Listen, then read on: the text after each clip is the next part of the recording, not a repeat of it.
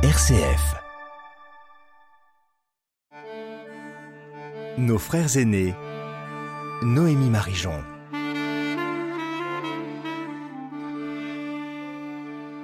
De Saint Paul, on retient souvent des phrases inaudibles pour le XXIe siècle, en tout cas qui dérangent, euh, que les femmes se taisent dans les assemblées, euh, que les femmes aient des tenues décentes. Ces paroles font en sorte que Saint Paul conserve une indécrottable réputation de misogyne.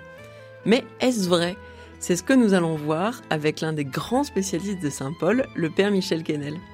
Bonjour Père. Bonjour à vous et aux auditeurs. Père Quesnel, vous avez écrit dernièrement un ouvrage qui s'intitule Saint Paul et les femmes aux éditions Mediapol dans la collection Paul Apôtre que je recommande à tous. En général, Saint Paul n'a pas bonne presse chez les femmes à cause de certaines phrases comme euh, celle de 1 Corinthiens 14, euh, qu'elles soient soumises comme le dit la loi. Que dit réellement Saint Paul sur les femmes et plus particulièrement sur les femmes de son entourage? Alors je vais citer de façon précise l'allusion que vous avez faite au chapitre 14, qui est effectivement assez horrible. Que les femmes se taisent dans les églises.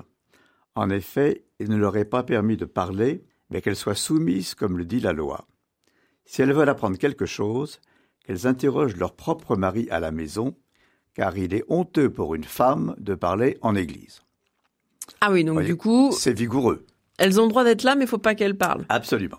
Alors, je crois qu'il est important de prendre quelques distances par rapport aux lectures courantes que l'on peut faire de ce passage. C'est bien dans la première aux Corinthiens, et effectivement un texte qui est de Saint Paul, de sa propre main. Je mettrai trois prises de distance par rapport à la dureté qu'on pourrait trouver dans ces phrases-là. D'abord, Paul parle de la soumission des femmes à leur mari. C'est vrai, mais tout le monde, à l'époque juive, grecque et romaine, parle de la soumission de la femme à son mari à cette époque-là. Et je vous rappelle que la femme n'intervenait aucunement dans la constitution du couple. Elle n'avait pas son mot à dire. Du coup, Saint Paul n'est pas pire que les autres. Absolument. Il est, il est totalement euh, inséré dans la culture de son temps, tant juive que gréco-romaine. Deuxièmement, dans la même épître aux Corinthiens, Paul demande aux femmes de se coiffer correctement, de ne pas être, de ne pas avoir une coiffure indécente, lorsqu'elles prient et prophétisent dans l'assemblée. Ah, ça, ça veut dire qu'elles peuvent parler maintenant. Ça veut dire qu'elles parlent. Donc, il y a une espèce de contradiction entre cette affirmation qu'elles doivent avoir une coiffure décente quand elles prient et prophétisent, et le fait qu'elles ne peuvent pas parler. Et puis alors, autre chose, le troisième élément qui conduit à prendre des distances, c'est que dans le monde juif et dans le monde gréco-romain, lorsqu'une femme disait en public quelque chose qui n'était pas conforme à la pensée de son mari, elle le déshonorait, purement et simplement. Et donc, c'est pourquoi, dans ce passage, ça fait partie des phrases que j'ai lues, elle est invitée à interroger son mari à la maison. Donc, cela concerne principalement les femmes mariées, qu'elles ne fassent pas les coquettes, qu'elles ne bavassent pas, excusez-moi l'expression, mm-hmm. et qu'elles ne tiennent pas en public des propos qui seraient trop différents ou contraires à la pensée de leur mari, car elles le déshonoraient. Donc vous voyez que la, culture ambiante permet vraiment de comprendre cela. Et alors si on transposait à l'époque contemporaine quelque chose sur le silence des femmes dans les assemblées, on serait complètement dans l'anachronisme. RCF, nos frères aînés. Alors, on vient de parler de la première lettre aux Corinthiens. Il y a d'autres passages où il y a des, espèces de phrases chocs euh, de Saint Paul contre les femmes. Comment est-ce qu'on peut les expliquer, ces autres phrases? Alors, ces autres phrases apparaissent le plus souvent dans les écrits qui ne sont pas de Saint Paul. Ah, parce que Saint Paul n'a pas écrit tout Saint Paul. Non, Saint Paul n'a pas écrit tout Saint Paul, et je vous fais remarquer que dans la Bible, euh, les, les, auteurs nommés n'ont pas écrit tout ce qui est mis sous leur nom. La sagesse de Salomon a été écrite en grec en 50 avant notre ère, alors que Salomon a vécu autour de 900 et qu'il parlait pas le grec. Il y a dans l'Antiquité un honneur que l'on rend aux gens en écrivant sous leur nom pour montrer que leur pensée est toujours actuelle. Et cela s'est fait également pour Saint Paul. Alors les épîtres qui sont incontestablement de la main de Paul sont l'épître aux Romains, les deux épîtres aux Corinthiens, l'épître aux Galates, l'épître aux Philippiens, la première aux Thessaloniciens et l'épître à Philémon. Il y a quelques doutes pour certaines épîtres comme l'épître aux Colossiens, et vous avez des épîtres comme la seconde de Timothée, où vous avez un fond paulinien au départ qui a été amplifié par la suite. Mais donc on honorait Saint Paul en écrivant sous son nom.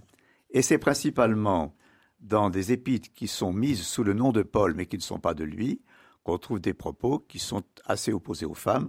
Je vous lis un passage de la première épître à Timothée, qui n'est pas de Paul, au chapitre 2. Ce n'est pas Adam qui fut séduit, mais c'est la femme qui, séduite, tomba dans la transgression. Et euh, l'auteur insiste sur le fait qu'effectivement, Ève est mêlée au premier péché, ce que Paul ne fait jamais. Paul parle beaucoup du premier péché dans l'Épître aux Romains, au chapitre 5 en particulier. C'est Adam l'auteur du premier péché. Lorsque Paul parle du péché de l'origine, jamais il ne parle d'Ève. Là, on parle d'un couple, Adam et Ève. quelle est la vision du, couple de Saint Paul? Visiblement, il, valorise quand même beaucoup le célibat. Peut-être qu'il a un problème avec le, couple, peut-être même avec son couple. Alors écoutez, il y a quelques célibataires dans la Bible. Paul est le dernier en date. Les plus célèbres sont Élie, Jérémie, Jésus et Paul. Alors pourquoi Paul est-il resté célibataire? On ne peut faire que des hypothèses. J'en fais quelques-unes. Paul a eu voulu vraiment imiter Jésus jusqu'au bout. Et on le dit quelquefois sous sa plume, Soyez mes imitateurs, comme je le suis moi-même du Christ. Donc il a voulu être imitateur du Christ de façon très intégrale, un peu comme François d'Assise, d'une certaine façon, euh, quelques treize siècles après. Et puis il y avait aussi une raison qui me semble importante, c'est que Paul voulait avoir une très grande liberté pour se consacrer entièrement à l'apostolat. Et les autres apôtres, quelquefois, se déplaçaient avec une maisonnée, comme vous le savez, il l'évoque dans la première épître aux Corinthiens, chapitre 9. Par exemple, lorsque Pierre se déplaçait, il se déplaçait avec une maisonnée, et la maisonnée qui accompagnait l'évangélisateur était à charge de la communauté qui les recevait. Paul n'a pas voulu être à charge des communautés qui le recevaient, sauf dans une communauté très précise, à Philippe, la ville de Philippe, en Macédoine, parce qu'il avait des relations extrêmement chaleureuses, très affectives avec cette église-là. Il n'y avait pas de crainte qu'on lui reproche d'être entretenu. Mais à Corinthe, par exemple, les relations entre Paul et l'église de Corinthe ont été assez compliquées et assez souvent conflictuelles. Eh bien, Paul a tenu absolument à travailler de ses mains et à être totalement libre par rapport à l'église qu'il fréquentait. Cependant, il n'est pas ennemi du couple. Et vous avez tout un passage dans la première épître aux Corinthiens au chapitre 7, où vous avez par exemple ce passage Il est bon pour l'homme de s'abstenir de la femme, pourtant, pour éviter tout dérèglement, que chaque homme ait sa femme et chaque femme son mari. vous voyez, il n'a rien contre le couple. D'ailleurs, si tout le monde était célibataire, ça poserait des problèmes pour la postérité. Lui-même, effectivement, valorise le célibat, c'est vrai.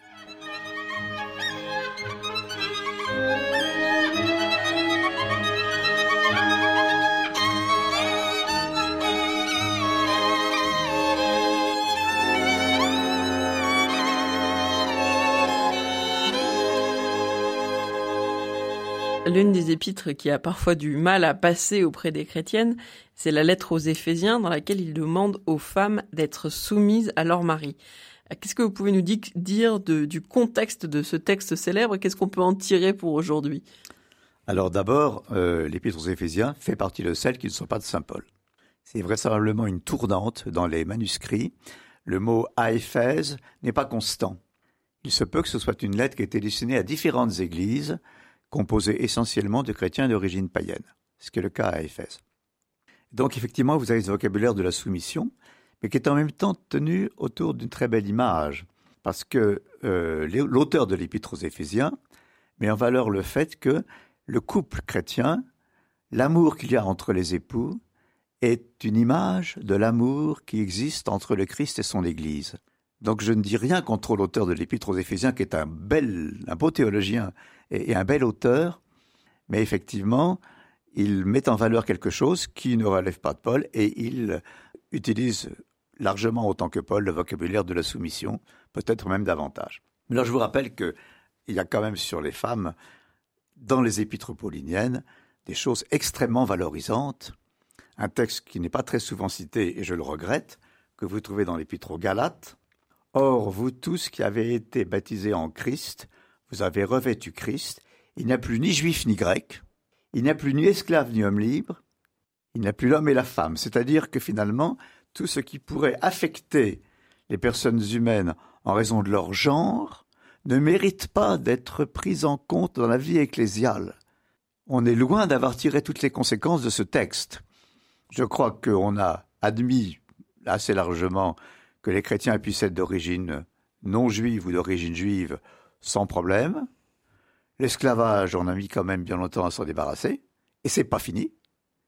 Et alors, la différence entre l'homme et la femme, qui maintient la femme dans un rang inférieur, on est loin aussi de s'être débarrassé de cela.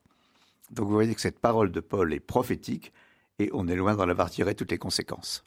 Alors quand vous parlez de soumission, est-ce que dans le texte, dans les textes pauliniens ou ceux qui lui sont attribués, est-ce que ce terme de soumission s'impose parfois aux hommes aussi? Est-ce que la soumission c'est pour tout le monde? Alors oui, vous avez à part, euh, certaines reprises, soyez soumis les uns aux autres, de façon très générale. Et donc effectivement, il y a dans la fraternité, vous savez, il y a une volonté de réciprocité d'une certaine façon. Et dans la soumission, soyez soumis les uns aux autres, euh, eh bien, effectivement, le, monsieur peut être quelquefois soumis à, à une femme sœur de l'Église. Oui. Merci beaucoup, Père Kennel, pour nous avoir aidé à dissoudre un peu la réputation de misogyne de Saint Paul. Bonne semaine à tous et à toutes à l'écoute de RCF.